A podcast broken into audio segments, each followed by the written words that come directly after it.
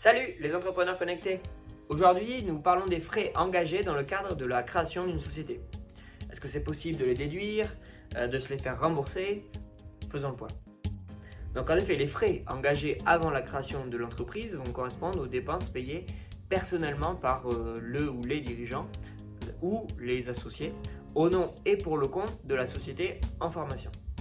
Donc ces derniers, dirigeants ou associés, en sont responsables des dépenses engagées jusqu'à ce que la société ait une existence juridique ou à l'ouverture d'un compte bancaire professionnel. Et quand elle va avoir cette existence juridique, elle va reprendre à son compte les dépenses engagées. Donc dès son immatriculation, la société euh, pourra assumer les dettes créées dans son intérêt et ce sera ce qu'on appelle en fait la reprise des engagements de la société en formation. Donc quels sont les frais qui peuvent faire l'objet d'un remboursement? On peut en citer trois catégories. Il y a les dépenses professionnelles assimilables à des charges, comme des fournitures par exemple, euh, tout simplement.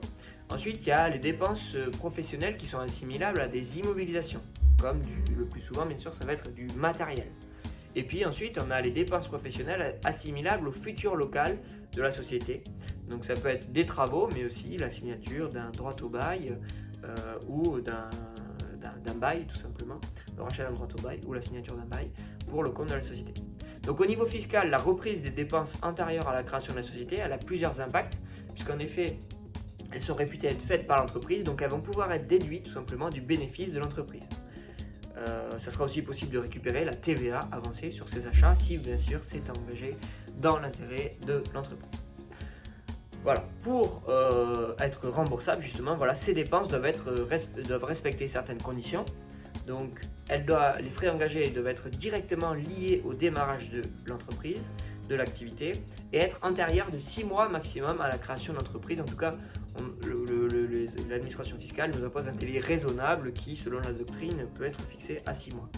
Donc vous devez ensuite disposer, bien sûr, ça c'est très important, des factures euh, liées à ces dépenses, des factures originales. Alors libellez soit à votre nom ou celui de votre future entreprise et sur lesquelles figure la mention SIRET en cours d'attribution. Donc au niveau comptable, ces dépenses elles vont être comptabilisées au premier jour de la création de l'entreprise, au crédit du compte courant de l'associé qui aura avancé euh, les dépenses, ou en tout cas du compte de l'exploitant individuel si vous êtes en entreprise individuelle. Et le remboursement de ces frais, il va ensuite pouvoir avoir lieu à n'importe quel moment, bien sûr quand la trésorerie de la société le permettra. Voilà, donc c'est très important de bien conserver l'intégralité des justificatifs à ces dépenses afin qu'elles puissent être comptabilisées euh, par la suite. Si vous engagez la société sur un acte que l'on peut juger de significatif, comme par exemple un achat de fonds de commerce, la signature d'un bail, euh, etc., pensez à faire figurer surtout cet acte en annexe des statuts, dans ce que l'on appelle les actes engagés pour le compte de la société en formation. Voilà. Je vous remercie de votre attention, j'espère que j'ai répondu à toutes vos interrogations sur le sujet. Dans tous les cas, pour plus d'informations, n'hésitez pas à cliquer sur le lien juste en bas dans le descriptif et n'oubliez surtout pas de vous abonner à la chaîne.